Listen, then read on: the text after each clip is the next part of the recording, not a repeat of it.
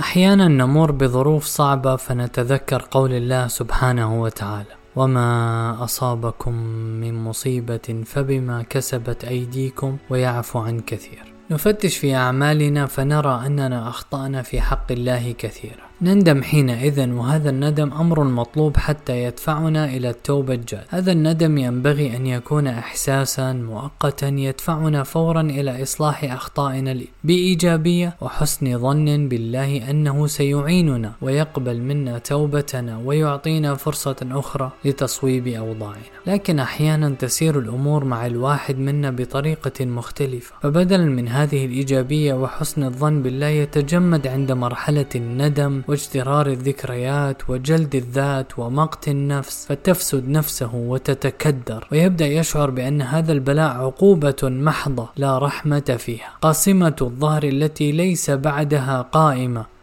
لأن الله تعالى بعدما أعطاه فرصا في الماضي فلم يستغلها قد مقته وسخط عليه ولن يعطيه فرصة أخرى. ثم يتسرب إليه الشعور بالجفوة بينه وبين ربه.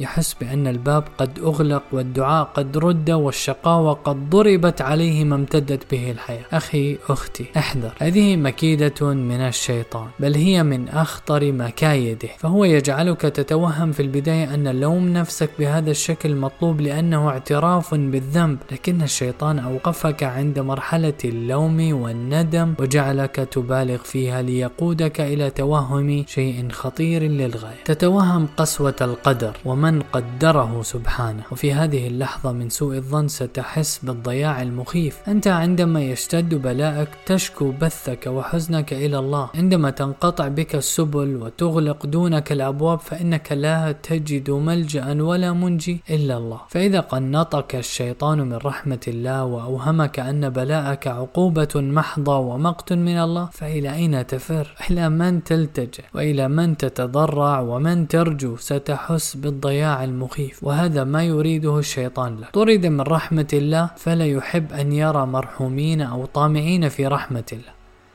أخي وأختي لاحظ أن الشيطان لن يأتيك من باب التشكيك في مغفرة الله لن يقول لك الله ليس غفورا رحيما. فهذه محاولة فاشلة بوضوح لكنه سيأتيك من باب آخر سيقول لك الله غفور لكنك لا تستحق مغفرته لأنه أعطاك فرصا في الماضي ولم تستغلها الله تواب لكنك أنت طبيعتك سيئة غير مؤهلة للإصلاح. الله عفو لكن أنت أفشل من أن تفعل ما تستحق به عفو ماذا يريد الشيطان من هذا؟ يريد أن يوقع يوقعك في الاكتئاب. الاكتئاب الذي يشل إرادتك عن إصلاح وضعك والعودة إلى ربك. هناك مصطلحات علمية توصف بها أعراض الاكتئاب المرضي تجدها مبثوثة حتى في المراجع الأجنبية.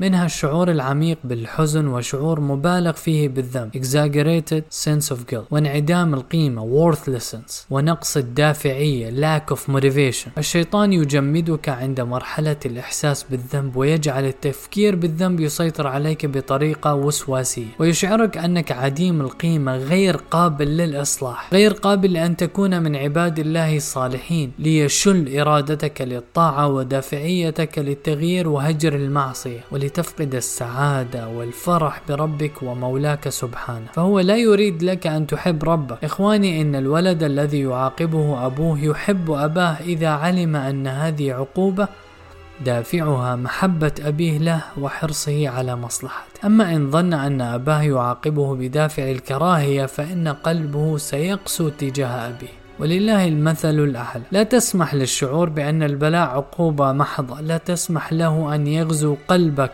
بل استحضر صورة الأب الذي يفرك أذن ولده المخطئ. فإذا طأطأ الولد رأسه ضمه أبوه إلى صدره وأغدق عليه من حنانه. ولله المثل الأعلى. فاعتصم بحبل حسن الظن بالله التواب العفو الغفور. إنه تعالى أرحم من أن يتربص بذنوب عباده المؤمنين فيبطش بهم ويخرجهم من رحمته ويحرم يحرمهم فرصة أخرى في الحديث الذي رواه مسلم عن النبي صلى الله عليه وسلم فيما يحكي عن ربه عز وجل. قال: أذنب عبد ذنبا فقال اللهم اغفر لي ذنبي فقال تبارك وتعالى أذنب عبدي ذنبا فعلم أن له ربا يغفر الذنب ويأخذ بالذنب ثم عاد فأذنب فقال أي ربي أغفر لي ذنبي فقال تبارك وتعالى عبدي أذنب ذنبا فعلم أن له ربا يغفر الذنب ويأخذ بالذنب. ثم عاد فأذنب فقال أي ربي اغفر لي ذنبي.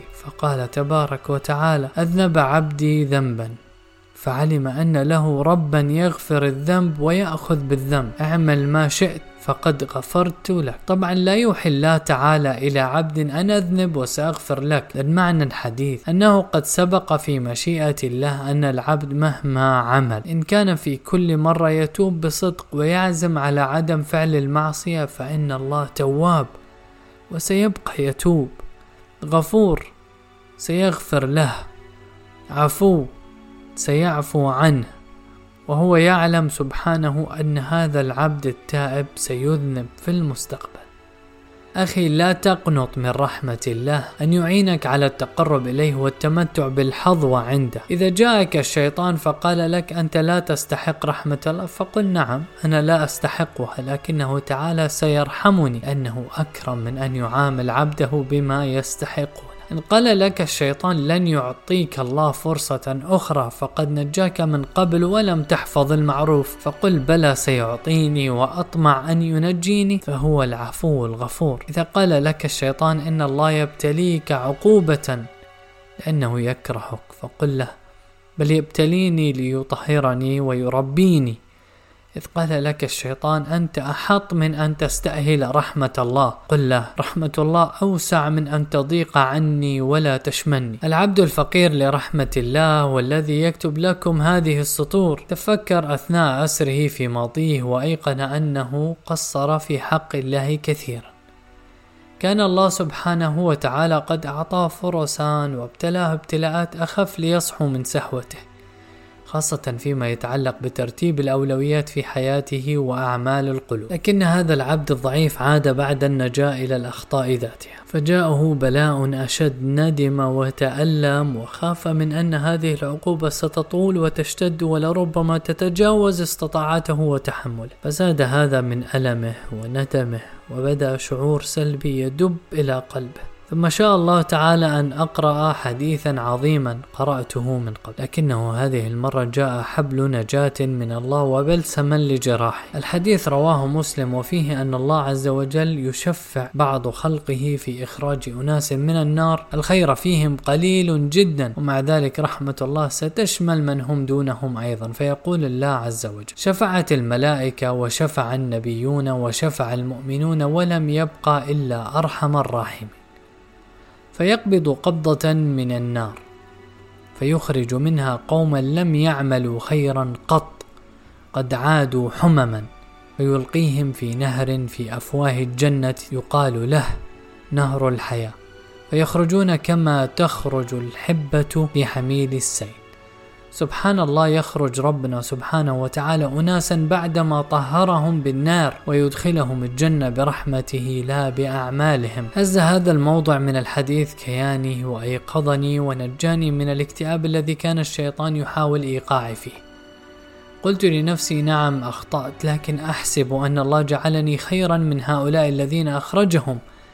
فإن كانت رحمة الله شملتهم فستشملني في الدنيا والآخرة. وانقذفت في قلبي دفعة كبيرة من محبة الله والاطمئنان إلى رحمته. وعلمت أن الصوت الذي ظننته من النفس اللوامة كان صوت الشيطان. تسرب إلي من هذا الباب باب محاسبة النفس. فتجاوز بي محاسبة النفس المحمودة إلى الإحباط المذموم. إخواني وأخواتي الله تعالى أرحم بكثير مما قد يهيئ لنا الشيطان في لحظات اليأس. قل يا عبادي الذين أسرفوا على أنفسهم لا تقنطوا من رحمة الله. إن الله يغفر الذنوب جميعا. إنه هو الغفور الرحيم. وبهذا زاد البلاء من فهمي لأسماء الله تعالى. التواب العفو الغفور. لأبني محبتي لله على فهم معمق لأسمائه وصفاته سبحانه خلاصة هذه المحطة لا تدع الشيطان يوقعك في الاكتئاب بل حول ندمك إلى قوة إيجابية للتقرب من الله التواب العفو الغفور.